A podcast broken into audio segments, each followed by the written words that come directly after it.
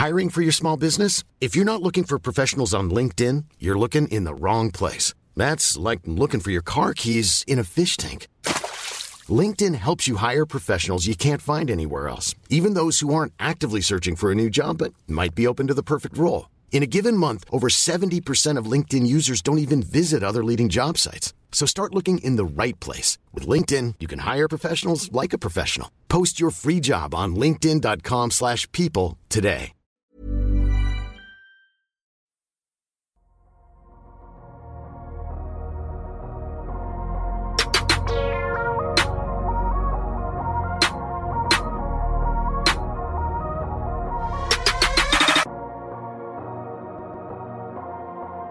Salut à tous et à tous, c'est l'épisode 224 du podcast Dunkevdo. Salah au micro, ravi de vous retrouver cette semaine avec moi pour cet épisode. On va commencer directement l'épisode que j'ai nommé découpage en règle et en bande organisée des Clippers. Deux hommes, Madian et Ilias, mais découpeurs sûrs. Comment ça va les gars? Ah, Ça va, ça va. On m'a appelé pour découper, je suis là pour ça. Et bah moi de mon côté plutôt pas mal également. Euh, on va essayer de s'attarder un peu sur le cas euh, de ces Clippers et il y a énormément de choses à dire. Donc euh, ouais, pareil. en fait, voilà, on va bien sûr cette semaine évidemment revenir sur les Clippers battus par Denver donc en 7 matchs après avoir mené 3-1 et après avoir mené de plus de 10 points dans les trois derniers matchs qu'ils ont perdus. On va revenir voilà sur cette fin de série apocalyptique de la part des, des Clippers. Tout ça, on va évidemment bien entendu parler des de la série entre le Heat et les Celtics en fin d'épisode, cette demi-finale de conférence qui après trois matchs est franchement je trouve d'un niveau super intéressant. Je sais pas ce que vous en pensez les gars, on pourra on pourra en reparler puis on pourra se projeter un tout petit peu sur le Lakers Nuggets. Tout le monde s'attendait à un Lakers Clippers, on a un Lakers Nuggets où on a déjà eu un premier match. On pourra parler de tout ça, mais voilà. Ce qu'on voulait faire, comme la semaine dernière, on a fait une autopsie du cas Milwaukee cette semaine autopsie du cas Clippers. Et c'est un peu drôle parce qu'en fait, si je regarde les pronos, tout le monde euh, s'attendait peut-être un peu à un Bucks Clippers, non? En finale NBA. Et ben, ces deux équipes qui sont sorties, on a autopsié les Bucks la semaine passée, ça va être autour des Clippers. Madiane, je vais te lancer un peu directement. Voilà, comme j'ai dit, ils ont perdu les trois derniers matchs, ils menaient de plus de 10 points dans les trois derniers. Comment t'expliques tout simplement, en question simple, large, comment t'expliques ce qui s'est passé du côté des, Clippers? Euh, D'abord, c'était le choc. Euh, J'essaie. D'abord, c'est le choc et en fait, c'est surtout un truc qu'on veut pas comprendre. Enfin, même pendant qu'ils étaient en train de perdre pied dans le match en troisième et en quatrième carton du Game 7, j'avais du mal encore à y croire. Je me disais non, mais ils vont, ils vont inverser cette tendance. Et finalement, ils ont jamais réussi. Et euh, il y a plusieurs facteurs, je pense, qui, qui leur sont arrivés. Déjà, ils ont perdu très lourdement tous les troisièmes cartons de des games 5, 6 et 7. Et c'est pas des petites défaites euh, où, euh, où tu, tu perds de quelques points, c'est qu'ils se font retourner le match euh, deux fois de suite dans le troisième carton et euh, enfin dans le troisième carton et dans le dans le game 7 c'est ils étaient même pas spécialement devant de beaucoup. Et ils ont mené un moment de plus 7 dans ce troisième carton et ils ont perdu pied ouais, et ils ont perdu pied instantanément et euh, et là-dessus tout d'abord il faut bah, saluer Denver euh, sur l'attaque où ils ont été cliniques en attaque. Euh, Ilias a, utilisé le terme de run de l'espace la semaine dernière en disant non mais ils vont pas se prendre des runs de l'espace. Bah si, ils se sont repris deux runs de l'espace dans ces troisième cartons. Euh, ça m'a un peu fait penser, je sais pas si vous vous souvenez à une époque, les Warriors de, de où en fait, les équipes arrivaient à lutter à la mi-temps, le score était à peu près égal à mi-temps et à troisième carton ils arrivaient à te défoncer le match et, euh, oh, c'était même le, cas avant KD hein. avant KD ils étaient déjà habitués à faire ce genre de choses euh, notamment lors de la saison 2015-2016 euh, c'était des, des, voilà des spécialistes du troisième carton où généralement ils te plaçaient un run qui te laissait à à moins 15 euh, à l'entrée du quatrième quart et là bah tu pouvais déjà reposer les stars pour le match d'après. Tout, tout à fait. Et eh ben, et eh ben, c'est exactement moi. C'est, c'est ce que j'ai senti finalement en regardant ça au calme. Euh, ils ont du coup euh, sur le game 5 euh, remonté en fait. Ils ont commencé, ils ont amorcé cette remontée sur la fin de ce troisième carton, et puis ils ont achevé sur le quatrième carton. Sur le game le game 6, ils ont mis un 16-30 plus 14 pour ensuite infliger un 19-34. Enfin, Incroyable. C'est des... début du quatrième, c'est fin du troisième, début du quatrième dans le 6 où c'est un barrage complet. Non mais c'est incroyable. Et, et, et, à chaque fois en fait, c'est pas le début du troisième quart-temps, c'est vraiment, c'est vraiment dans cette seconde partie de troisième quart-temps où je trouve que leur attaque a été exceptionnelle. Et vraiment, hmm. on peut critiquer la défense des Clippers, mais moi j'ai trouvé que l'équipe tournait extrêmement bien et que tu pouvais avoir n'importe qui qui sortait de la boîte pour te mettre des gros tirs. Et c'est, c'est peut-être là où faut aussi dire saluer le travail de Denver qui a cru et qui est à chaque fois venu euh, venu les exécuter en attaque euh, dans, dans ces périodes-là. D'ailleurs, ça a été euh, ça a été symbolisé par euh, par les performances de Jokic euh, que Malone a, a extrêmement mis dans, dans, dans les meilleures des conditions pour pouvoir faire mal aux Clippers. Ils ont très vite identifié un des points faibles qu'on a selon moi beaucoup sous-estimé pendant toute la saison des Clippers, qui était leur manque de protection de cercle. Donc, qu'est-ce que Jokic a fait? Quand bien même Zubac était sur le terrain ou que Harrell rentrait en jeu, ils, mettaient en fait euh, Jokic en spot-up ce qui obligeait en fait Zubac à sortir. Et là bah, ça créait forcément des intervalles. Donc il y avait soit une attaque au cercle euh, de la part euh, de, de, de, beaucoup de joueurs euh, parmi les ailiers et les arrières de, des Nuggets. et si par exemple il y avait le malheur de venir aider, eh bien tout de suite on trouvait le décalage, soit sur le côté, soit du côté du weak side, donc en, en renversant le jeu. Et là, tu avais des, des, des, shooters ouverts dans tous les sens. On a vu Millsap mettre dedans, on a vu Gary, mettre, Gary Harris mettre dedans. bah forcément Jamal Murray lui il s'est régalé. il a il a pas arrêté de, de sanctionner un des autres points faibles des des Clippers euh, en défense qui étaient bah, Lou Williams et Montrezarel. Euh, donc euh, messieurs meilleur sixième homme de, de, de l'année, donc l'un et l'autre.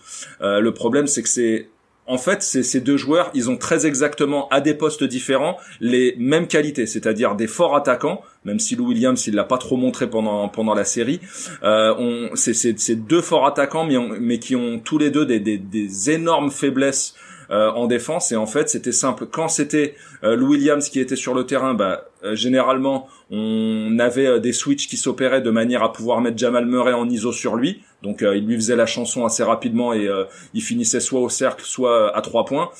et sinon, dans le cas de euh, de Montrezarel, c'est quelqu'un qui est absolument pas fort euh, pour défendre un, pick and roll. Donc euh, généralement on, appelait des pics sur lui et le problème de Harrell c'est qu'il a ni la taille pour être un fort protecteur de cercle et il n'a ni la mobilité pour pouvoir suivre un joueur sur un pick and roll. Donc il se faisait aussi euh, prendre une musique pas, bah, pas possible pendant pendant toute la série et euh, voilà ce qui a mis un petit peu fin euh, aux, espoirs des Clippers. Donc en fait le problème des Clippers c'est que on a un peu surcoté leur défense et comme je le disais la semaine dernière, ils ont de très très forts défenseurs individuels mais à aucun moment ils ont su créer de défense collective qui leur aurait permis en fait de de mettre à mal l'attaque de Denver qui a qui en fait sur les trois derniers matchs a mis systématiquement plus de 100 points. Hmm je trouve ça intéressant de, de commencer par peut-être féliciter les Nuggets aussi. Totalement. Sur les trois derniers matchs, franchement, pour avoir vu tous les matchs de la série quasiment en intégralité, euh, les runs de l'espace, oui, les Clippers sont responsables parce que on en reparlera défensivement. Il y a une de, de, des lacunes. J'ai rarement vu une équipe aussi mal faire des close-outs sur une série de playoffs. Sérieusement, c'était euh, ils, avaient, ils avaient pas envie tout simplement. Mais dedans, ils ont, en face, ils ont vraiment mis dedans. Et c'est vrai que le, le duo Jokic-Murray est aussi fort que ça. Si à côté Harris, Millsap, Grant mettent des tirs, là, ça, c'est une autre dimension. Et dans les runs, souvent ce qui se passe, c'est que ces trois mecs-là à côté ont mis des tirs. Donc faut saluer ça.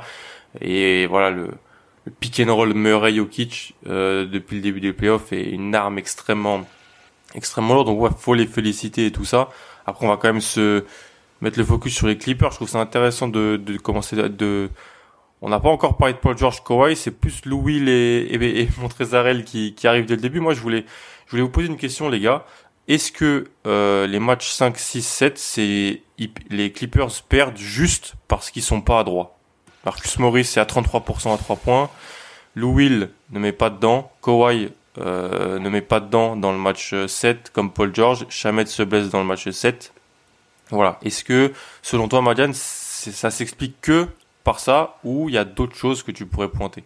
Non, moi, moi, moi, je pointe pas forcément euh, leur manque d'adresse. C'est moi ce qui me, ce qui m'a marqué, c'est que euh, leur attaque euh, a eu du mal en fait face à face à l'équipe de Denver et à aucun moment pour citer ces deux joueurs, Paul George, voilà, c'est pas son niveau, point.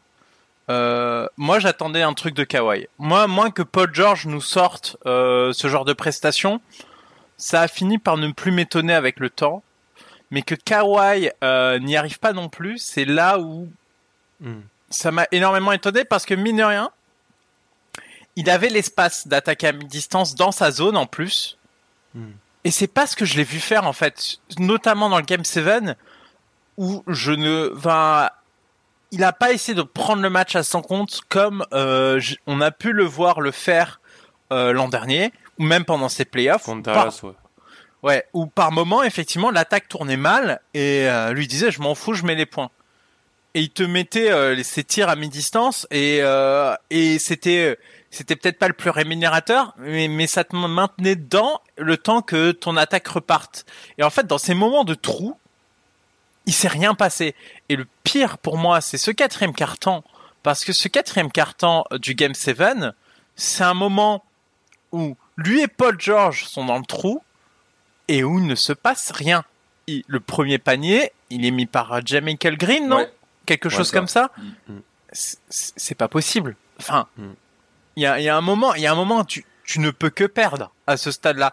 Et c'est, c'est, peut-être le, le, reproche que je donne à, à Kawhi, c'est déjà ça, effectivement, dans les moments clés en attaque, et puis merde, il y a un moment en défense. Alors, malheureusement, c'est pas son caractère à ce joueur-là, mais du coup, en fait, t'as pas, t'as pas eu quelqu'un, enfin, le seul qui hurle dans ce, dans cette équipe, c'est Patrick Beverley, et franchement, c'est pas un défenseur, euh, enfin, c'est pas le mec qui va te rallier une défense, c'est pas un Draymond Green. Et ça a peut-être manqué quand même. Et autant, enfin, qu'il soit ni clinique en attaque, et finalement, côté défensif, est-ce que vous avez vraiment vu l'impact de, de Kawhi Leonard sur cette série dans les trois dernières, dans les trois derniers games? C'est anecdotique pour un si gros défenseur. Moi, moi, Kawhi, euh, bah, enfin, j'ai souvent eu l'impression sur certaines séquences, Jamal Murray le met, le met vraiment en, en difficulté. Hein. Bah ouais, mais en fait, je me suis posé des questions là-dessus. Alors, est-ce que tu peux vraiment le reprocher à Kawhi ou pas? Moi, j'ai quand même tendance au moins à rapprocher le manque de, de coordinateur défensif dans cette équipe, où tu vois qu'effectivement, les mecs mettent mal les mains sur les close-out, que ça défend un peu... En fait, c'est une défense théorique. C'est ça jamais. Exactement. contre Dallas, c'est pas une forte défense. Contre Dallas, ils se font exposer et sans Porzingis en plus. sans Porzingis, c'est honteux contre Dallas la défense. Euh, je sais que c'est pas euh, non plus une, une mention euh, voilà, on parle pas d'un All-Star, mais euh, voilà, je pense que c'était à souligner. Euh, les, ils ont, les, les, les, Clippers ont été mis à mal par des Mavs qui étaient pas véritablement complet, donc il y avait vraiment de quoi se, se poser des questions. Après, moi, concernant Kawhi, c'est vrai que il y a, y, a, y a de quoi se poser des questions parce que c'est vrai que pour la première fois, on a l'impression qu'il est humain. C'est-à-dire que nous, on pensait tous que le voir passer à côté de, de son game set, c'était pas quelque chose d'envisageable. Et donc, pour répondre à ta question, Alan, moi, concernant concernant euh, les, les, Clippers, euh, j'y verrais en fait deux choses. Euh, le manque d'ajustement, c'est-à-dire que quand ça t'arrive trois fois d'affilée, on peut plus parler de hasard. Euh, on peut plus uniquement pointer ça sur une défaillance en termes d'adresse. c'est que aussi défensivement, t'as pas réussi à faire les bons ajustements pour pouvoir freiner les Nuggets, parce que bon, c'est le tout de, de, de, de, pas être bon en attaque, ça peut arriver, mais aussi tu peux limiter une l'équipe d'en face en faisant les, les, les, bons ajustements et les bons stops défensifs. Ça a jamais été le cas encore une fois, euh, je, réutilise mon terme euh, de, de la semaine dernière, ils n'ont pas cessé de se manger des runs de l'espace sans pouvoir y répondre. Et autre chose concernant du coup euh, euh c'est que il a un mid-range qui est exceptionnel. Vraiment, il a un jeu à mi-distance euh, qui qui fait partie vraiment des meilleurs. Certains même vont jusqu'à le comparer à celui de Jordan. Mais est-ce que c'est euh, ce qui paye le mieux dans un jeu actuel et dans un dans, dans le jeu moderne qu'on connaît? J'en suis pas sûr parce que euh, c'est euh, ça reste des, des, des, des tirs à, à, moyen pourcentage, on va dire, et qui euh, forcément sur le plan de la mathématique pure euh, te donne un, un, un, point de moins qu'un qu'un tir à 3 et qui ne te génère pas forcément l'apport de beaucoup de lancers francs. Donc c'est en ça aussi que ça a été une difficulté pour pour les Clippers et Kawhi, c'est-à-dire que dès l'instant où Kawhi a commencé à faillir en, termes d'adresse sur son mid-range et que il n'a pas réussi à attaquer le cercle pour je ne sais quelle raison, bah il a été extrêmement limité et euh, ça a donné euh, euh, le game set qu'on a vu. Et forcément, l'autre point qu'on peut aborder, bah c'est c'est la défaillance mentale quoi. quand ça t'arrive également trois fois d'affilée, au bout d'un moment, c'est que il y a un craquage complet, c'est que t'arrives pas à terminer et que voilà l'équipe d'en face en, en, profite, elle est en pleine confiance. Tu lui as donné toutes les armes pour pouvoir te faire sanctionner et c'est ce qui s'est passé. Moi, je serais un petit peu plus positif sur la défense. Je trouve, je trouve franchement que défensivement, c'était pas, bon, c'était pas exceptionnel, mais c'était pas affligeant. Dans le début de ce quatrième carton du match 7, ils défendent vraiment bien contre Denver. C'est juste qu'ils ratent leurs 14 premiers tirs. Ouais, mais ils attaquent mal aussi, Alan. Ils attaquent mal. Ils font, euh, euh, à, à, à, part de l'ISO et du pick and roll, ils font, ils ont strictement que je te dis, aucun elle est offensive pour moi. Pour, pour, moi, elle est euh, offensive, la défense je suis pas je suis pas d'accord qu'elle soit que offensive parce que en fait dans, dans ces moments de run euh, il y a des moments où en fait si tu réussis à bien défendre, tu es capable de vite jouer euh, sur transition et il n'y a pas mm. plus rémunérateur dans le basket que, que des paniers en transition. Et le problème, moi, moi, moi effectivement, enfin, je comprends ce que tu veux dire, mais d'un autre côté, il n'y a pas eu une seule transition lancée par les Clippers de tout le quatrième mm. quasiment. Et c'est ça aussi le problème. Ça c'est le lot des Game 7 les gars, ça ça euh, généralement euh, Ouais, eh ben les Nuggets, euh, c'était un Game 7, ils en ont mis des transitions dans la tronche des Clippers. Ouais, parce que eux n'étaient pas en mode Game 7 tout simplement, enfin c'est on, on l'a vu de toute façon. mais ça, ça, reste un match de basket et à partir du moment où t'es pas capable de stopper convenablement l'équipe en face et ils ont des difficultés mais atroces au rebond aussi. Faut en parler mais c'est vrai que sur le rebond, ils ont eu vraiment eu enfin Jokic 22 rebonds, je savais même pas qu'il avait ça en stock. Hein. Franchement, euh... non mais dans sa carrière, Jokic mm. 22 rebonds, j'ai pas souvenir. Hein. Mm. C'est non mais il les a ils ont eu il les a défoncés. Ils ont eu des Après il y a, y a, y a peut-être ils ont eu des difficultés. Il y a peut-être autre chose qu'on peut identifier aussi euh, dans dans la manière d'attaquer des, des Clippers, c'est que euh, il, ils souffrent d'une chose, c'est que euh, euh, et, et, ça, ça a été pointé aussi lors de la saison, mais on, on, on s'appuyait et on s'attardait uniquement sur le talent que, euh, que, que, que composait cette équipe. Euh, sur les talents que composait cette équipe, c'est que ils, ah, ça, je vais ils ont, pas de playmaker. Cette équipe n'a pas de playmaker. Mmh, bah, Elle a pas euh, de, de joueurs. Euh, enfin, elle a pas un, un, général de parquet pour traduire mot à mot le, le terme américain, euh, qui pourrait en fait tout simplement driver cette équipe de la meilleure des manières et lui permettre un petit peu de, de donner sa plénitude. Euh, ils ont Kawhi, ils ont Paul George, ils ont Lou Williams, ils ont Montrezarel, mais tout ça, c'est des joueurs qui sont certes forts offensivement, mais qui sont on va dire plus des créateurs pour leur propre personne. C'est pas des des, des, des joueurs qui vont générer du jeu pour pour un collectif. Tu vois? Ils ont pas le deuxième créateur qui peut jouer du and Exactement. Voilà.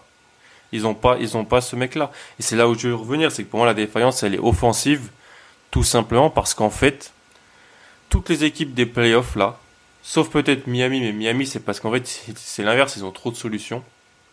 Je sais ce qu'ils vont faire dans le clutch en attaque je sais comment, comment ils vont réussir à aller marquer des points. Les Lakers, il y aura le pick and roll euh, LeBron AD. Ou alors LeBron qui va, qui va s'occuper de choses, ou, avec, ou alors peut-être un petit peu de post-up pour AD. Les Nuggets, c'est simple. C'est balle dans les mains de Jamal Murray et pick de Jokic euh, à, la, ligne des trois points. Les Celtics, ça va être de l'ISO pour euh, Kemba ou pour Tatum. Et les, euh, le hit, ça va être balle dans les mains de Butler. Il va aller chercher des, il va, il va pénétrer, il va aller au cercle. Soit il obtient la faute et il, termine au cercle, soit il ressort pour les shooters. C'est ce qui s'est passé. C'est ce qui se passe tout le temps. Les Clippers, je savais pas ce qu'ils faisaient. Je savais pas comment il fallait faire pour eux quand ils allaient, quand ils devaient aller chercher un panier. C'était un gros fouillis. Ils savaient pas quoi faire. Ouais, et beaucoup. On avait du chaos. Et beaucoup on de avait du Kawhi hein. qui avait la balle. Ouais, on avait du Kawhi qui avait la balle en main pour essayer de créer sur pick and roll. Mais bon, ça marchait pas trop. On avait du, du Paul George qui sortait, tu sais, d'un cœur à 45 degrés pour essayer d'être mis en position de tir. Mais vu qu'il mettait rien dedans, il mettait des tranches. il mettait rien dedans. Et en fait, moi, ce que la question que je me suis c'est que surtout pour moi, cette équipe-là, en fait, depuis deux ans, le joueur qui crée de l'attaque dans le clutch pour eux, c'est Lou Will, les gars. en saison régulière. Ah mais c'est Lou Will qui, c'est Lou Will le créateur dans le clutch de cette équipe. Sérieux. T'as le mid-range de Kawhi depuis un an, mais depuis trois ans, Lou Will il est pas à 23 points de moyenne pour rien avec les Clippers depuis trois saisons. Hein. C'est parce qu'il dans le clutch il est super fort, sauf qu'avec le pick and roll avec Karel notamment. Sauf que là, comme Lou Will il mettait pas dedans et que, en disons-le, hein, c'était le pire défenseur de tous les playoffs sur les oh, extérieurs. c'était une horreur. Affligeant. Affligeant. Voilà. Et ben, et ben, franchement, je sais, ils, ils avaient pas de quoi générer de l'attaque euh, efficace à part voilà du hero ball ou à part si Kawhi était mis en, entre, en bonne disposition euh, offensivement pour pour euh, pour faire se faire le travail tout seul. Donc pour moi la la, la défaillance elle est là, c'est qu'ils ont ils, savaient pas quoi faire en attaque sur les fins de match et Tom l'a dit. Il a dit franchement la, fin de match qu'ils font dans cette c'est honteux. Tu loupes pas 14 tirs de, de suite pour rien, ça veut dire des choses. Oui. Donc D'ailleurs, Lou Williams, faut quand même souligner une stat qui est quand même euh, assez euh, parlante le, concernant. 4 sur 27 à 3 points sur la série. Hein. Ouais, et puis il a 23% à 3 points sur l'ensemble des playoffs. C'est une catastrophe. Non, mais au-delà de cette catastrophe, euh, c'est un truc qu'on se disait, euh, notamment, euh, je sais pas si vous vous souvenez, il y avait beaucoup de gens qui parlaient à l'époque, et je me souviens qu'on en avait discuté entre nous, de l'arrivée de Marcus Morris dans ce collectif de dire oh là là mais vous vous rendez compte il tourne à 18 points de moyenne dans les terribles Knicks ça va être un super apport dans cette équipe non c'était pas ce qu'il leur fallait t'avais pas besoin d'un énième scoreur etc hmm. et en fait ils étaient euh, des fois ça n'a pas été le plus scandaleux c'est ça le ouais ça n'a pas été le plus scandaleux mais des fois t'as des effectifs qui sont composés de, de trop de ball handlers. C'est un peu comme Miami, ce qu'ils étaient en début de saison avant qu'ils s'ajustent. Quand ils avaient, mm. quand ils avaient Winslow, en plus, ils savaient pas quoi en faire. Mm. Et Winslow n'était pas forcément utile à leur équipe. Et quand ils s'en sont débarrassés et, ils ont pris des gens, Iguodala, Crowder, qui ont pas spécialement besoin de cette balle. Donc ils étaient contents là. Pour moi jouer Nunn aussi, tu vois, qui a beaucoup la balle en main. Exactement. Ils t'avaient pas besoin d'autant de ball handlers. Et ils étaient trop riches de ce côté. Bah là, les keepers, c'est l'inverse. Ils sont riches en scoreurs. Paul George, Paul George, il s'est transformé au fur et à mesure du temps en un spot up push shooter. C'est ça. Ah je, donne pas, je donne pas la balle à Paul George pour aller créer. Le mec, c'est KCP maintenant, quoi. C'est incroyable. non, mais, non, mais c'est vrai. Kawhi, Kawhi, il a pas été connu pour son playmaking. C'est un mec qui va finir des actions. Et moi, moi, ce que je voyais souvent dans les schémas, c'est, c'est en fait, c'est t'as deux passes, euh, un léger décalage qui se crée, et Kawhi dès qu'il reçoit la balle, il part attaquer le, le, le panier ou il part attaquer à mid range et il te met, il te met les points. Mais c'est pas lui qui, qui doit avoir la balle pour initier ton offense. Il faut qu'il y ait déjà un petit décalage, un petit jeu de passe qui se lance et lui prend la balle en rythme et fait son truc. Mais c'est pas lui le premier initiateur et il y en a pas en fait. Et c'est ça, c'est ça le pire en fait. Et c'est vrai, 14 tirs de suite, c'est c'est un très fort indice de ce qui a pu se passer. Et puis finalement, est-ce qu'ils ont vraiment perdu sur ces 14 tirs? Quand tu vois que le score final, enfin ils prennent un écart, hein, euh, ils prennent un vrai écart. Il y a eu plus 20 à un moment. C'est mm. que même finalement, s'ils avaient mis euh, quelques tirs dans cette série, ils avaient quand même perdu. Ouais finalement. Donc c'est ça aussi qui est intéressant. C'est clair. Et puis euh, petit stat sur Paul George, je pense que peut-être le temps qu'on s'attaque au dossier PG, euh, il a mis autant de fois plus de 15 points que moins de 15 points dans ses playoffs. Ouais. Autant de fois plus. Franchement, cette stat, je la trouve ouf. Autant de fois plus de 15. Je sais qu'il y a des journalistes américains qui l'appellent PG 30-13, c'est-à-dire qu'il y a autant de, de, de chances qu'ils te mettent 30 points que 13 points dans un match. Et franchement, c'est avec on, avec on va pas se mentir, pas de pas de grands défenseurs euh, à, ah, sa, non. à sa position en face sur les deux tours, hein, que ce soit ah, Dallas ou que ce soit Denver. Eh, la défense de Dallas, c'est quoi, sans déconner bah, C'est pas une bonne défense. Non, mais c'est pas une bonne, c'est c'est même pas bonne défense. T'es es gentil. S'il y a pas de défense contre Dallas, c'est complet. Et puis euh, voilà, comme tu l'as dit, quand tu, tu l'as dit Malène, c'est devenu un spot-up shooter, la petite stat. Il a shooté 55 lancers francs en 13 matchs de playoff. Pour comparer, hein, Tatum en avait shooté 85 en, euh, après le match 1. Kawhi en a shooté 94 dans le même temps. Jimmy Butler, dans les 10 premiers matchs, il en avait shooté 102. Et LeBron, 76 dans les 10 premiers matchs. Donc en gros, il va plus sur la ligne Paul George. Qu'est-ce qui se passe du côté de Paul George? Ilias Bah, il y a plus d'attaque de cercle. Euh, et en fait, moi, c'est quelque chose que je refusais de croire après euh, qu'on en ait parlé, je crois, il y a à peu près un mois. Euh, C'était lors d'un lors d'une émission avec Ben où euh, tu avais mentionné le fait que certainement avec des stats à la clé que, que, que Paul George était devenu un spot-up shooter. Mais quand tu vois en plus les, les, les qualités du bonhomme et la, la saison en fait de laquelle il sortait quand même avec OKC, quand bien même celle-ci s'était terminée de manière brutale, il avait quand même fini sur le podium du MVP de la saison. Donc euh, je peux pas en fait, je pouvais pas euh, croire que Paul George s'était devenu KCP, tu vois. Euh, on parle d'un joueur qui a des, des, des qualités euh, techniques et athlétiques qui sont quand même euh, au-dessus de la norme.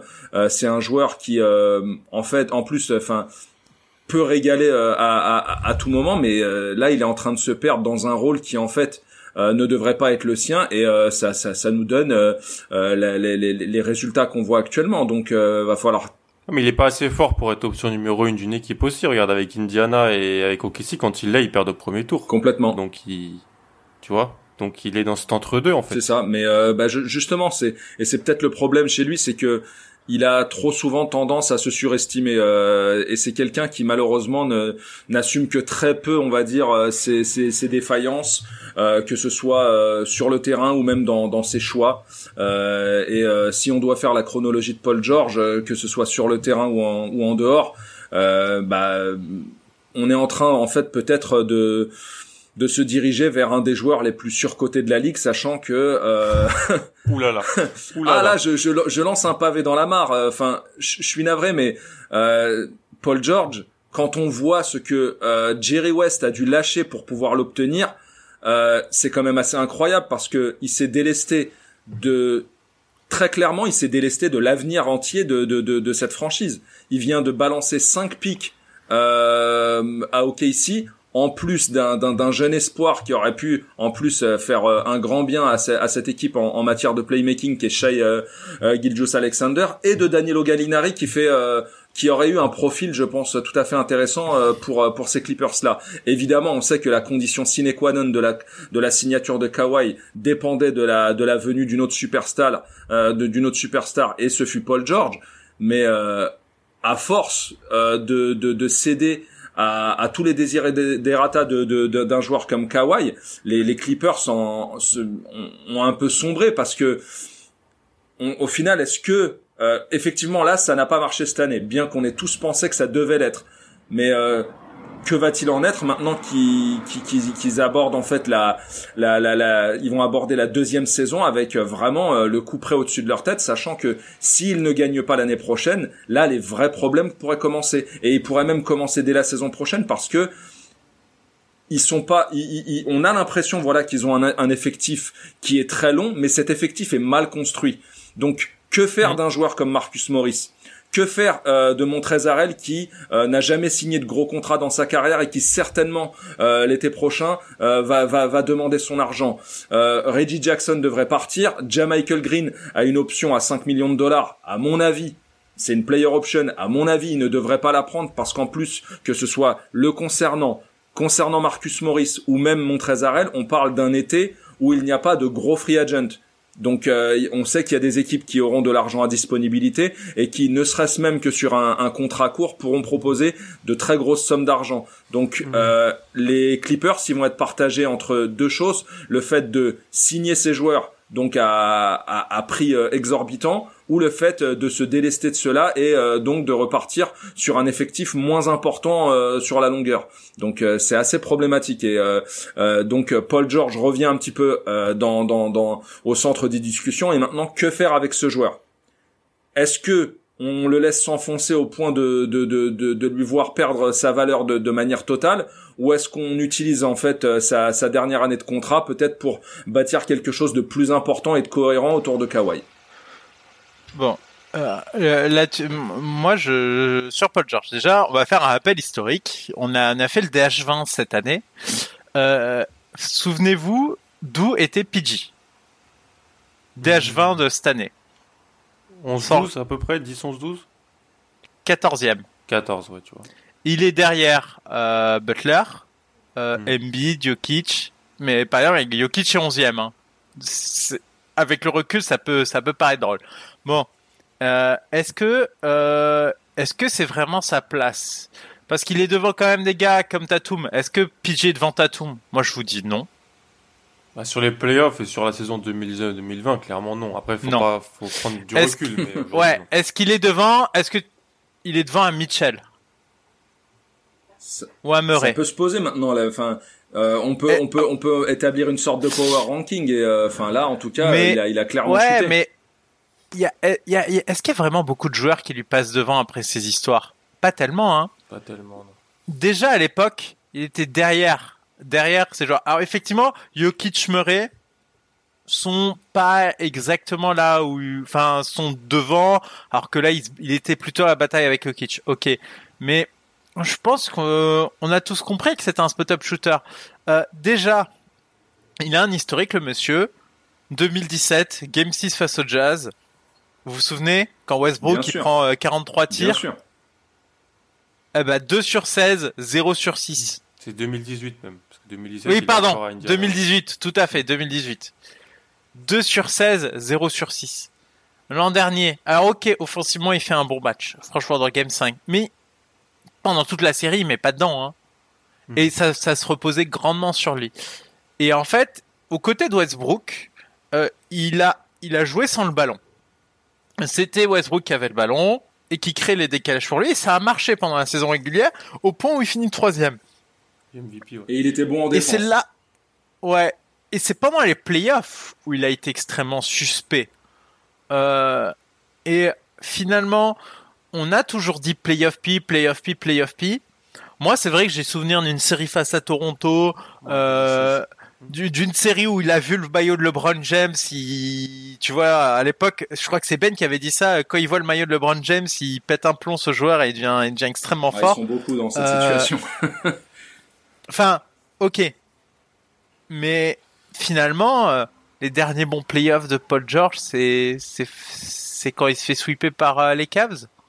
Oh, et encore, hein, tu sais, tu parlais des matchs. Et les Cavs, et ces Cavs-là, et ces Cavs-là, ils défendaient zéro à l'époque. en hein. plus, tu, tu parles des matchs à élimination, mais euh, tu peux même rajouter le, le, match de 2017 contre Cleveland, euh, où il fait 15 points à 5 sur 21, 3 sur 9 à 3 points. Donc en fait, euh, faut remonter à très très très loin pour revoir un Paul George en fait qui pourrait allier les bonnes performances et les victoires en playoff. Et euh, bah se faire surnommer playoff P quand tu vois son rendement euh, dans les matchs à élimination directe, ben, tu, tu trouves un autre euh, surnom, un autre sobriquet, tu fais ce que tu veux, mais tu t'appelles pas play, Playoff P. Euh, parce qu'on est sur euh, 9 matchs euh, de, à, élimination, à, élimination directe dans la carrière de Paul George. Il est à une victoire, 8 défaites.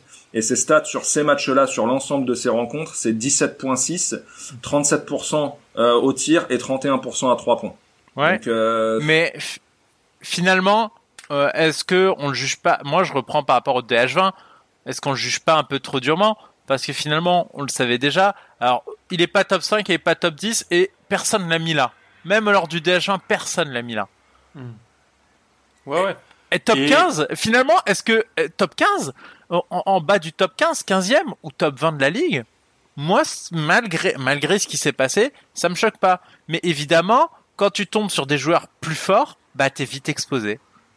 Et c'est ça qui lui arrive à Paul George. C'est qu'en fait, on a une très bonne image de lui, mais c'est son niveau. Euh, moi, j'ai, moi, j'ai pas vraiment une bonne image de lui, et vous le savez, parce qu'en fait, comme je vous le disais tout à l'heure, enfin, le l'historique de Paul George, il est, euh, il est en fait à tous les niveaux. Il est sur le terrain, il est en dehors. C'est quelqu'un qui euh, n'assume strictement rien de ce qu'il fait. Si on doit faire, et moi, je vais le faire, l'historique, l'historique un petit peu de, de, de, de Paul George depuis son départ à Indiana, c'est ça. En fait, il demande son trade. Il arrive à la fin de quelque chose euh, à Indiana et il demande son trade pour normalement rejoindre les Lakers.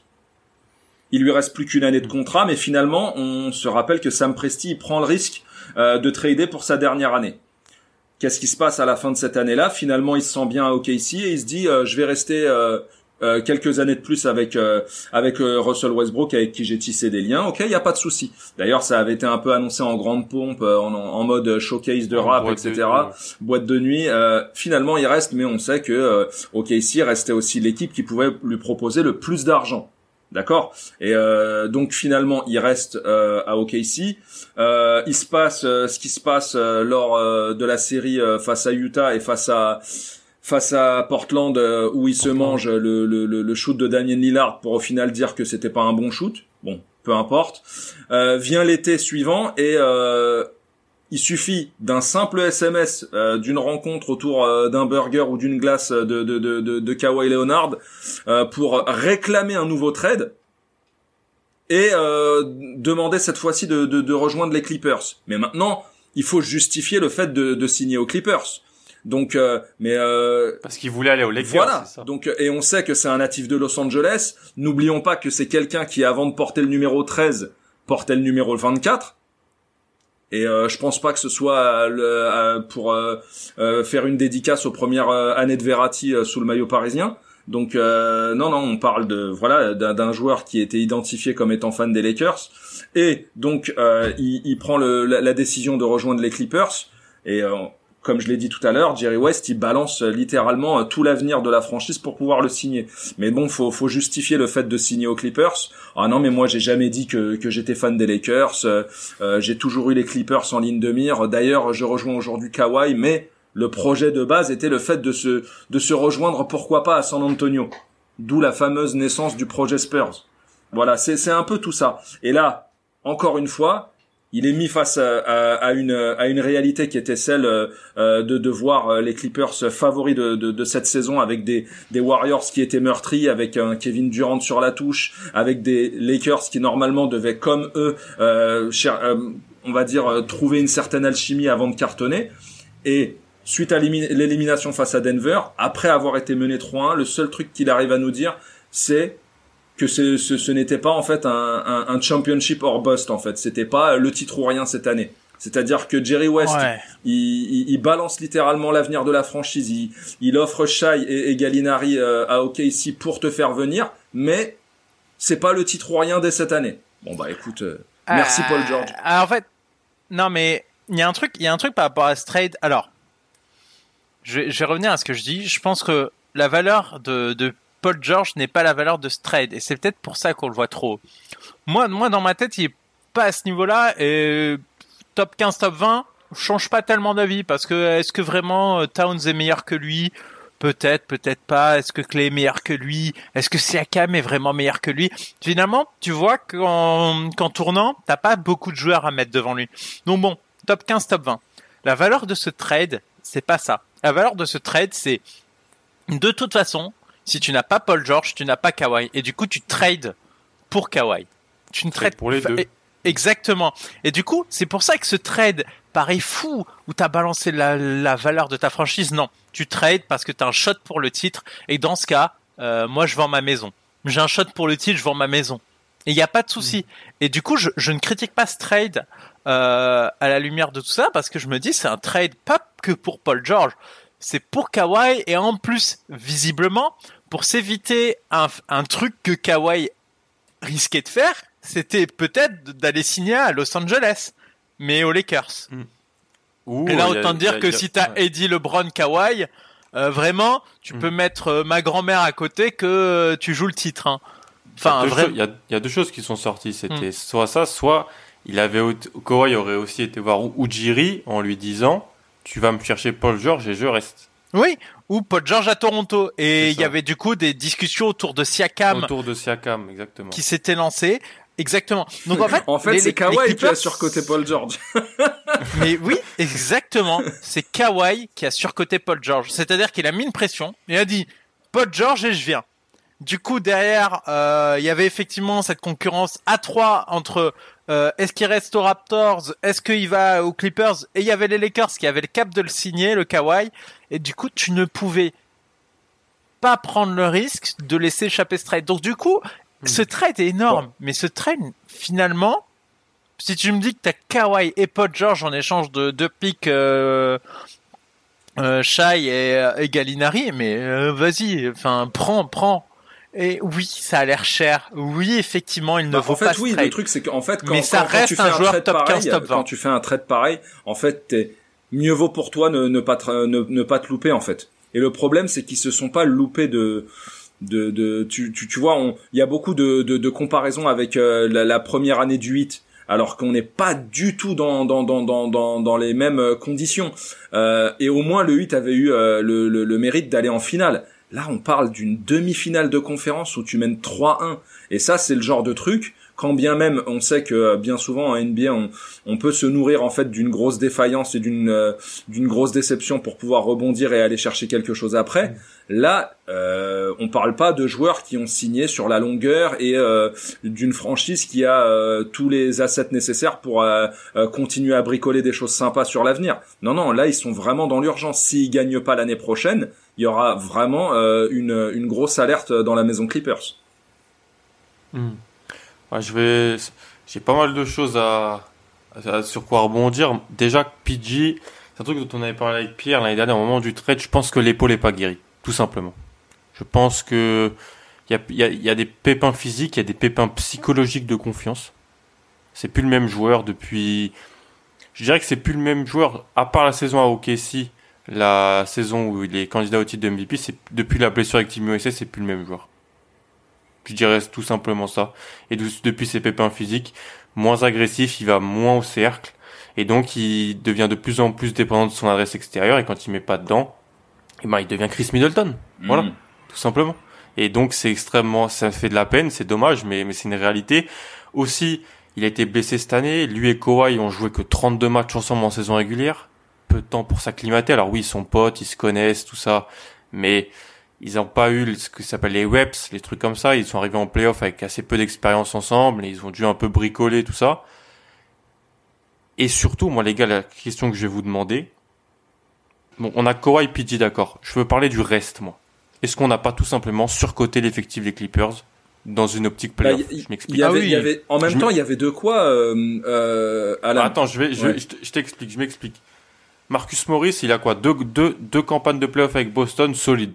Franchement, je peux pas lui en vouloir, je les ai suivis de près, solide. Lou Will. Lou Will, les gars, ça a jamais été un joueur de playoff. Hein. Les Rockets trade pour lui, on s'en rappelle, quand il était aux Lakers. Ouais. Il est cataclysmique en playoff. Avec Toronto, il, je crois qu'il est sixième de l'année avec eux. En playoff, il est pas bon. Je crois que quand il est à Atlanta, ils font les playoffs, peut-être pas. Avec Philly, il fait les playoffs, mais c'est pas non plus, voilà. Montrezarel a pas de référence en playoff. Pat Bev a pas de référence en playoff. Reggie Jackson, bon, euh, il remplace Westbrook une oh, fois. il y a longtemps. Hein. Ouais, avec Détroit, entre, il perd entre temps, il y a eu les Pistons. Hein. ouais, il perd deux fois au premier tour. Michael Green, c'est un soldat. Zubac, Landry Chamette a peu d'expérience et a été blessé. Et ce que je vois, tout simplement, c'est un énorme effectif de saison régulière.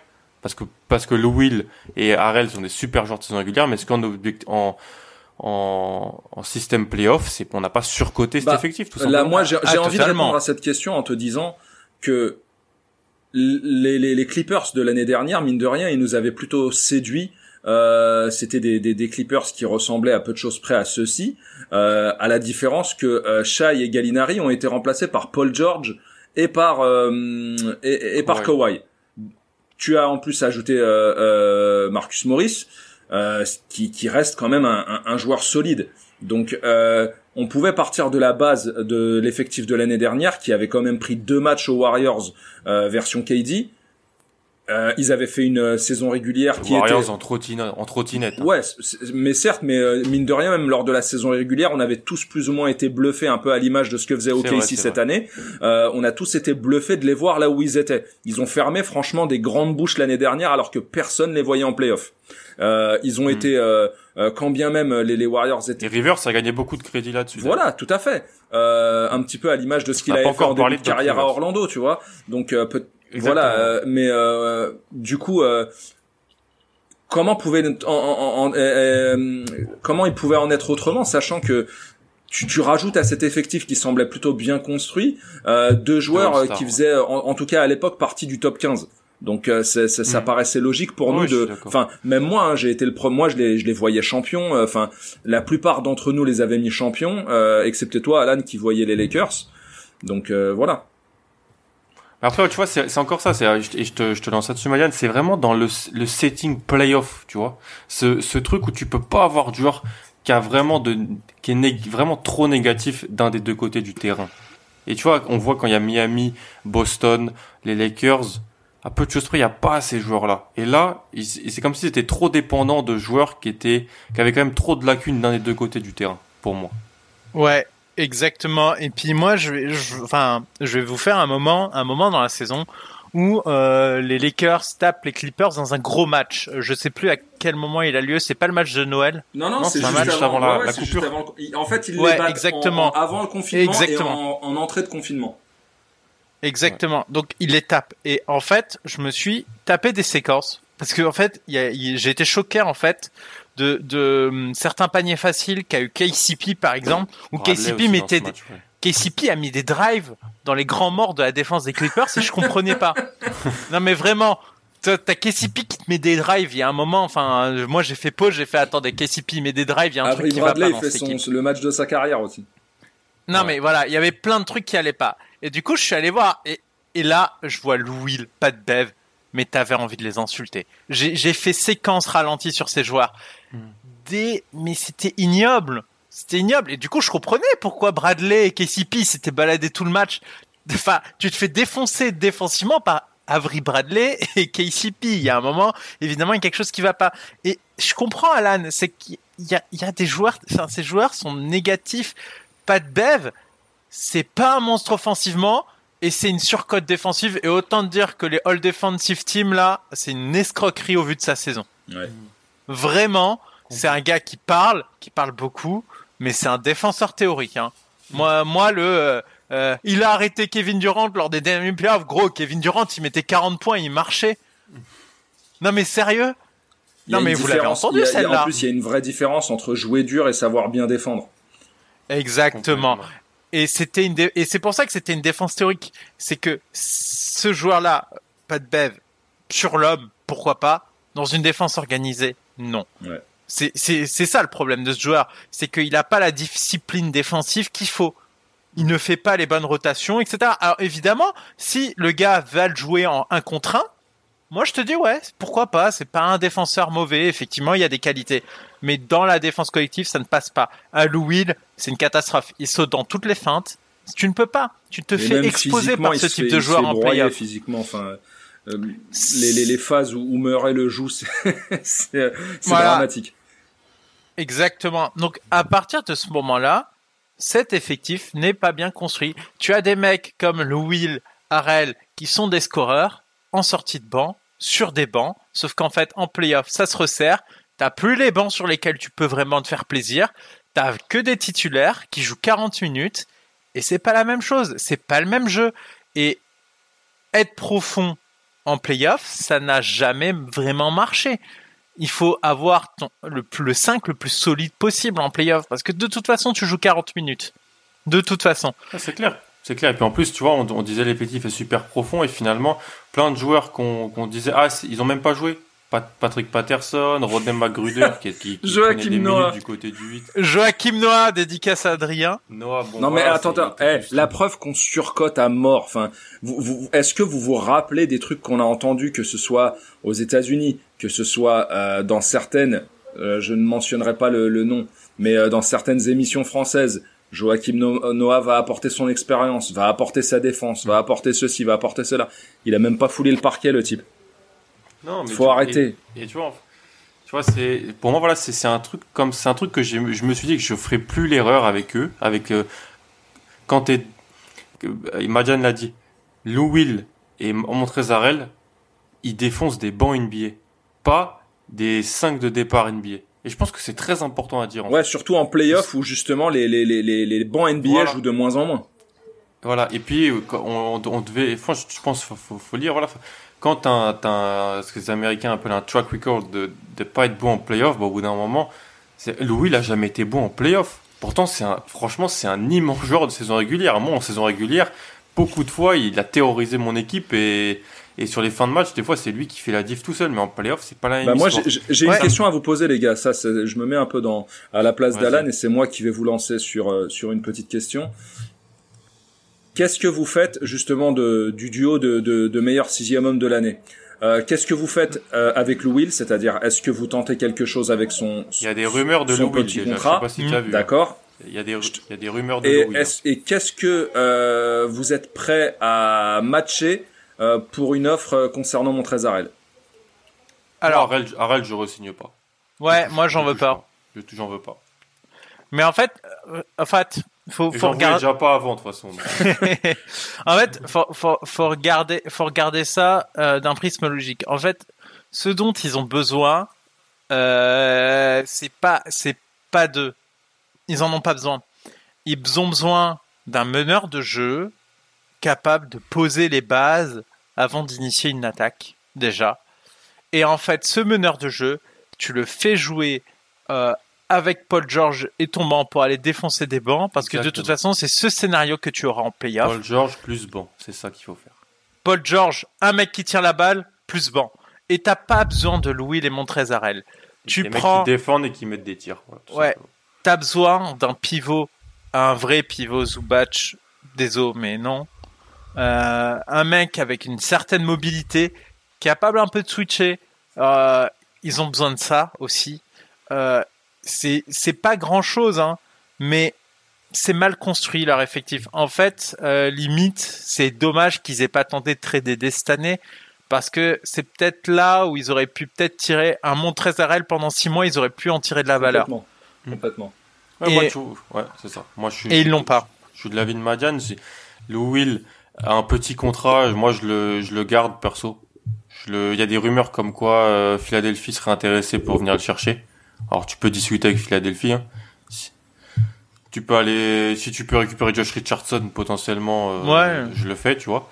Mais euh, après, si Montrezarel, je touche pas parce que c'est un pivot, il va prendre beaucoup d'argent et puis c'est un poste assez, c'est un poste remplaçable. Les gens veulent, les gens crient au scandale quand on dit ça, mais si on regarde année après année, finalement, euh, c'est ce qui se passe. Et même quand bien même ce euh, sera un intérieur, euh, enfin c'est un faux intérieur, comme on l'a dit en, en, début de podcast, c'est quelqu'un qui, en tout cas, va pas bah. t'assurer ce que tu as besoin en matière de défense. Hmm.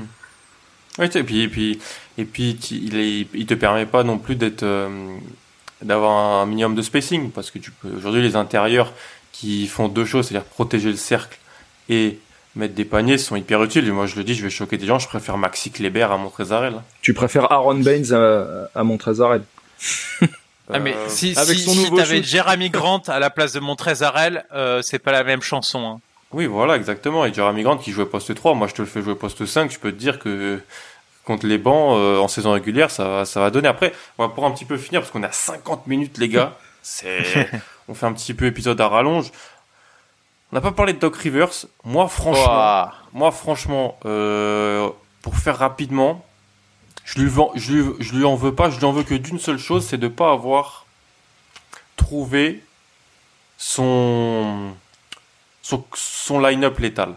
Voilà, c'est ça que je lui en veux. Il a tenté plein de trucs, il a acheté pas mal de trucs contre le mur. Et le, le line-up qu'on pensait être, euh, je pense, moi, le, line-up final, ce que je pensais voir souvent, c'était bah, Lou Will, Pat Bev, les deux et, et. Ce line-up n'a pas marché. On l'a, et il a pas, pas changé, en fait. Il a, il s'est entêté à faire jouer Lou Will dans les fins de match il s'est entêté à pas mal de choses. après, je pense que comme disait Ben, euh, qu'on salue, est-ce qu'il y a un meilleur coach pour les Clippers maintenant s'il le vire maintenant pour la saison prochaine? Je suis pas sûr. Non. Donc euh, non, mais de toute façon, il y a déjà des rumeurs qui, qui vont dans le sens euh, du fait de le garder. Donc déjà ça, c'est ah quelque chose. Moi, je pense qu'ils vont le garder et, qui, je pense qu'ils devraient le garder. Mais en plus, il, s'entend bien avec Balmer. Balmer a, a, l'air de l'avoir à la bonne. Mais le problème de Doc Rivers, c'est que au bout d'un moment, son CV quand même négatif commence à être assez surchargé parce que euh, il y a eu 13 remontées de 3-1 euh, dans l'histoire des playoffs. Doc Rivers en a quand même 3 à son actif. La première, personnellement, j'ai pas envie de lui en vouloir parce que cette année-là, et je m'en, il y a, y, a, y a, pas, je suis assez bien placé pour le savoir. Détroit déconne dans les grandes largeurs et ne doit jamais être mené 3-1. Donc on va dire que la victoire. Et Tima qui joue avec deux cacahuètes et un kit. C'est ça, et avec Drew Gooden, euh, rookie. Euh, donc euh, non, non, c'est c'est quelque chose personnellement que j'ai pas envie de lui lui imputer dans le sens où euh, vraiment revenir de de de, de 3-1, ça me semblait même logique pour les Pistons, quand bien même sur le coup ça devait être une déception pour les pour le Magic. par contre il a participé aux deux autres qui sont vraiment scandaleuses, donc celle de cette saison avec des Clippers qui étaient et celle de Houston. tu te prends des, tu te fais massacrer par euh, Josh Smith et, et, Crowder. Non, c'était euh, non Crowder. Non, c'est pas Crowder. Non, pas Crowder. Euh, comment il s'appelle? Il jouait à Minnesota et, et en début de carrière. ah, comment il s'appelle déjà?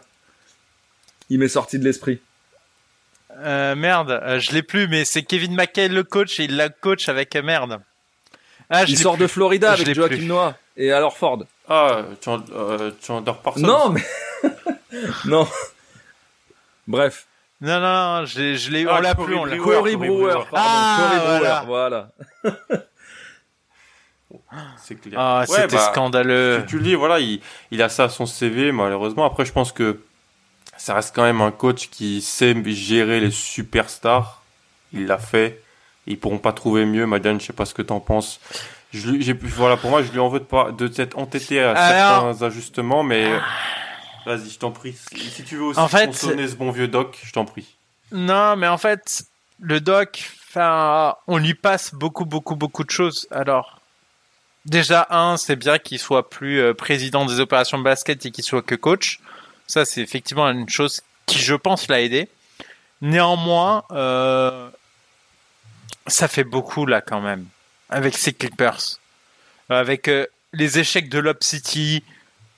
Euh, il a deux remontées 3-1. En fait, je me demande à quel point est-ce que c'est pas un coach d'une équipe un peu surprenante qui se qualifie 7-8e et qui va te faire qui va te faire des playoffs surprenants plus qu'un coach d'une équipe qui doit être construite pour être la favorite des playoffs et aller les remporter.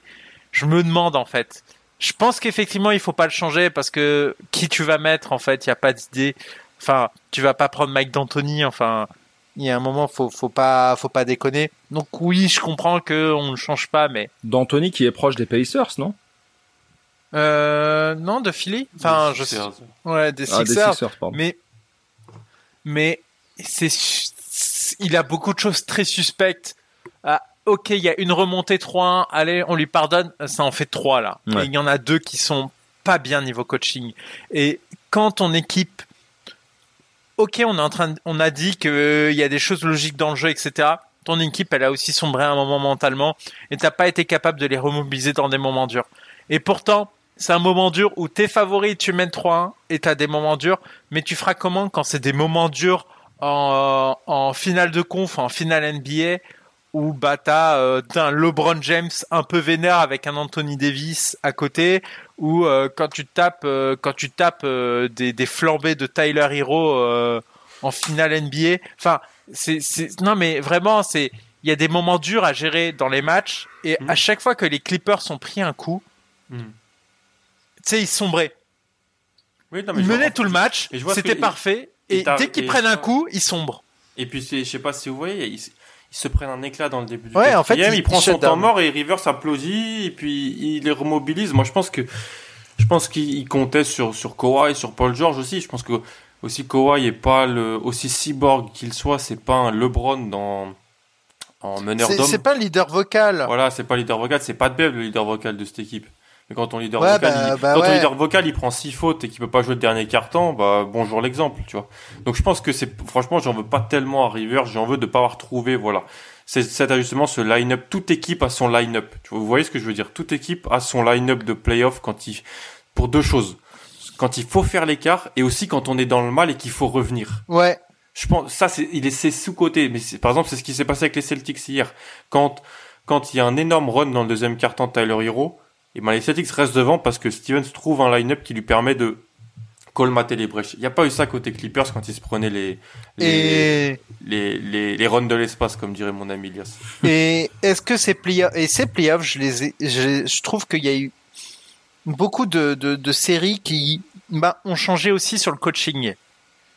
On voit, on le voit, Stevens, euh, Spolstra, c'est des, c'est des malades de coaching. Vogel, on, on, dit ce qu'on veut, mais il a été bon et face aux Rockets, il a fait ce qu'il fallait pour mm. relever son équipe après après le game one. Alors ok, avec un joueur aussi intelligent que LeBron James avec toi dans, dans ton équipe, c'est peut-être plus facile. N'empêche que les coachs ont aussi montré des choses. Malone a montré d'excellentes choses. Et euh, durant cette série, et Doc Rivers n'a rien montré. Enfin, est-ce que vous avez souvenir d'un truc T'as raison, c'est un constat froid que je que je suis obligé de partager même si je pense pas qu'il faut qu'il qu'il faut non mais moi non plus hein. mais il a il a des torts il a des torts et tu tu, tu peux en mettre dans la gueule de Kawhi, tu peux en mettre dans la gueule de Paul George, tu peux dire que l'effectif est mal construit. Ouais, mais gros, tu menais 3-1. À chaque fois que ton équipe a pris un run, il s'est rien passé. Ton équipe ne s'est jamais relevée du moindre run. Tu menais de plus 10 dans tous les matchs. Ouais. Et au moindre, au moindre caillou dans la chaussure, tu te fais défoncer. Mais en fait, tu ne peux pas gagner de titre comme ça. Il y a un moment où ton équipe, tu dois stopper l'hémorragie. Et en fait, des fois, j'ai trouvé que ces temps morts étaient tard tard de ouf. Ou tu vois, t'as as un ou deux gros tirs de Jamal Murray, tu fais wow wow wow wow wow et tu vois que le jeu il continue, qu'ils mettent pas le panier, qu'ils en reprennent un autre derrière, qu'ils en reprennent encore un autre derrière, et là t'as le temps mort qui intervient. Tu sais, des fois il y a eu des temps morts où tu fais, où moi derrière mon écran je disais euh, celui-là. Euh, ça fait un moment que je sens que les gars ils sont bouillants en face et qu'il faut stopper très vite. En playoff, t'as pas le temps de laisser les runs aussi se passer. Il faut très vite stopper et, et c'est quelque chose que Doc n'a pas réussi à faire. Et c'est c'est euh, c'est à son dossier aussi. Ça venait aussi peut-être d'une surconfiance qu'il avait en son, son attaque et, en ses joueurs. Voilà, c'est ouais. qui l'ont pas aidé sur sur les, la fin de match. Les gars, on va finir. Un petit mot sur une série qui me fait perdre beaucoup d'années de vie. le Miami le Miami Boston si on peut me lire sur Twitter, je suis très engagé. Heureusement que les, auditeurs ne sont pas aussi dans la conversation privée de Hebdo où j'ai un langage très fleuri.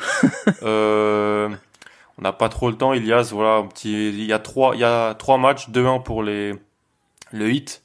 Est-ce que, question bateau de journaliste, est-ce que la série est relancée après le, la victoire de match 3 de Boston? Bah écoute, je vais je vais répondre avec une phase euh, tout aussi euh, une, une, réponse tout aussi bateau que la question, c'est que euh, heureusement que, que, que Boston a pris le dernier, donc là Miami mène désormais 2-1, mais comme j'ai pu le dire avant, comme j'ai pu te le dire, c'est que Boston est quand même, je pense, passé à côté de quelque chose lors des deux premiers matchs.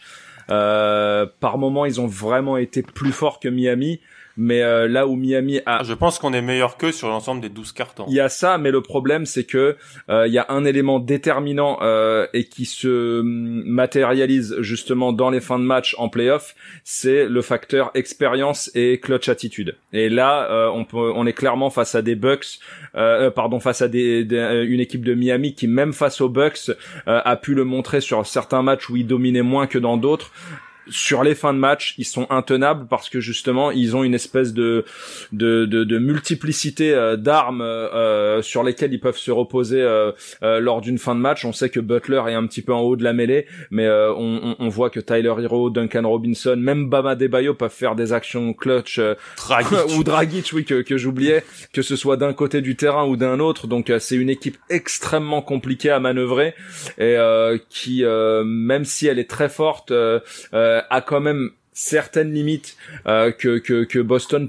pourrait encore mieux exploiter, qu'ils ont exploité, mais euh, disons que Miami a un petit peu comme beaucoup d'autres équipes, c'est une équipe qu'il faut terminer de manière de manière définitive si tu veux pas les voir revenir. Faut vraiment ne, ne leur laisser mm. aucune chance. la, la, moindre fenêtre de tir, ils l'exploitent et, et, ils reviennent pour pourquoi pas gagner le match. Et ça s'est vu lors des deux premières rencontres. Donc après pour la suite euh, disons que le, retour de Gordon Hayward a fait du bien et va faire du bien. Donc, euh, euh, je pense que cette série va, va se prolonger et c'était de toute façon mon pronostic. Je donnerai pas de vainqueur final. mais sachant qu'en plus on n'est pas dans, dans un contexte classique, on est dans un contexte de bulle où le, septième match se, jouera sur terrain neutre. mais je donne mon pronostic en, en sept matchs et je pense qu'on est face à une très belle série et qui devrait se poursuivre. Madiane, euh, même question, un petit, un petit retour sur, euh, sur, ce que tu penses de la série pour le moment. Et en fait, je, suis d'accord pour dire que dans le jeu, les Celtics ont l'air supérieurs. Et que effectivement, c'est très bien payé pour Miami le 2-1. Mais d'un autre côté, euh, c'est ce que je disais sur la série face à Toronto, elle doit jamais finir en 7. Contre Toronto, ça doit jamais finir en 7, ça doit faire du 5 max parce que les Celtics étaient au-dessus de Toronto, ça crevait les yeux, ça se voyait, etc. Alors ok, il y a le shoot euh, assez improbable euh, dans le game 3, mais derrière tu laisses passer un game 4 et finalement tu perds aussi le 6. Enfin, c'est cette équipe a du mal à terminer, où tu les vois au-dessus mais ils terminent pas. j'ai peur qu'en fait face à une équipe telle que Miami, ça ça pose problème. Euh, alors, s'ils remontent à 2-2, euh, ça peut le faire, mais en fait, j'ai peur pour eux dans, dans ce futur Game 4 parce que une défaite aussi interdite que celle-là, euh, il faut, faut vraiment qu'ils réussissent à, à maîtriser le match et à pas laisser euh, Miami revenir parce que Miami est revenu à chaque fois dans les rétroviseurs. Euh, là, en plus, enfin hier, ils ont jamais mené du match, jamais, jamais de mémoire. Vous m'arrêtez si je me trompe, mais et même même malgré ça, en fin de match, tu as eu la sensation que Miami pouvait revenir. Alors qu'on était à plus 20. Ouais. et ça, ça me fait peur. C'est-à-dire qu'il faut, faut terminer. Et malheureusement, en finale de conférence, ça c'est une équipe aussi expérimentée. Si, enfin, si Miami, à un moment, est capable, dans ce Game 4, de, d'être à portée dans le quatrième quart, euh, ils peuvent, enfin, je leur donnerai l'avantage pour prendre ce match. Et si à 3-1, je vois pas comment les Celtics s'en relèvent. Donc, ça me paraît compliqué. Malheureusement, ils sont trop mal embarqués, alors qu'il y aurait pu y avoir 3-0 dans cette série. Ou au minimum 2 en faveur des Celtics. Le 2 à Miami, c'est, c'est trop bien payé pour eux.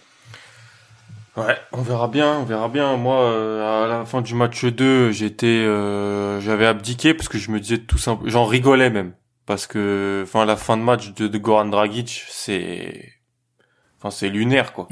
Les shoots qu'il arrive à mettre, c'est complètement, c'est complètement lunaire. Enfin, euh, et, c'est vrai qu'hier j'ai un peu repris espoir parce que en ayant revu les matchs et tout, pour moi, on est meilleur dans 12 des, dans 10 des 12 cartons. Le problème, c'est qu'on prend éclat dans le quatrième du 1 et dans le troisième du 2.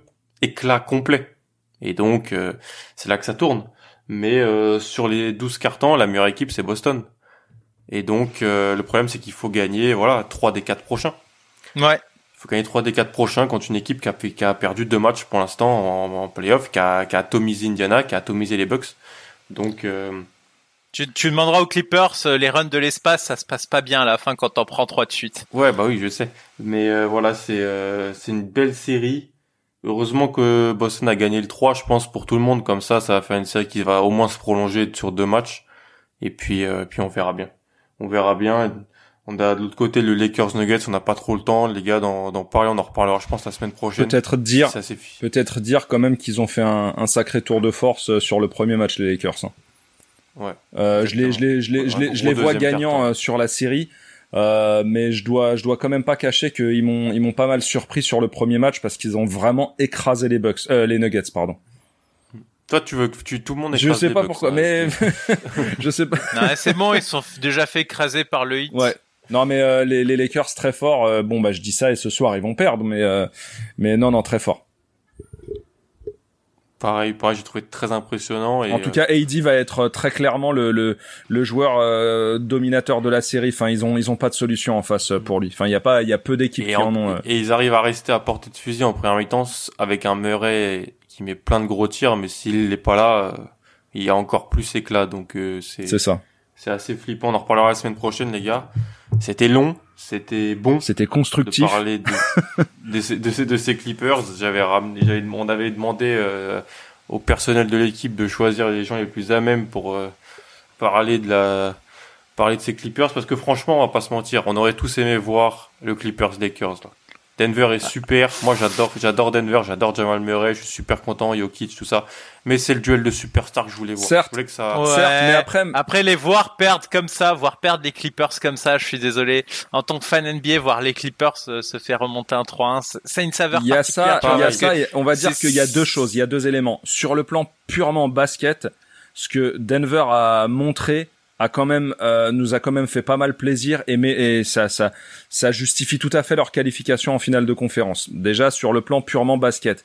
Ensuite, je pense que ce qui a participé au, à la détestation des Clippers, c'est le fait que tout le monde euh, veuille les, les, les, voir échouer. C'était justement le fait que pendant toute l'année, que ce soit à travers des déclarations, des attitudes et, et des comportements, euh, ils, en fait, ils ont poussé les gens à, à, à les haïr de la sorte. Et euh, c'est, on a vu un petit peu euh, ce, ce, ce, torrent qui s'est abattu euh, euh, sur Twitter, sur les réseaux sociaux suite à, suite à leur élimination.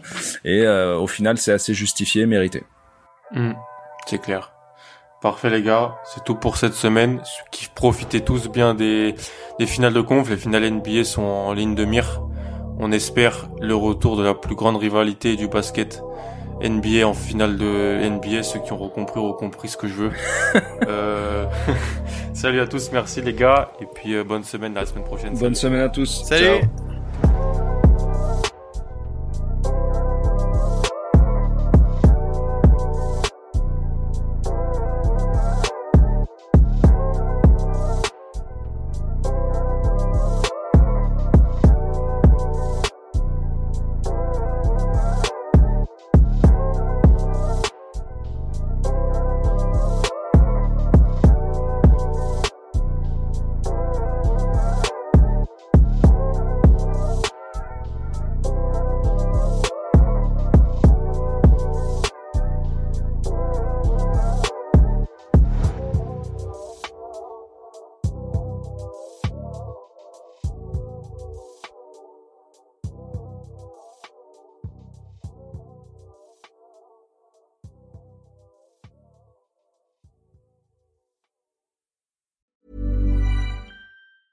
Planning for your next trip?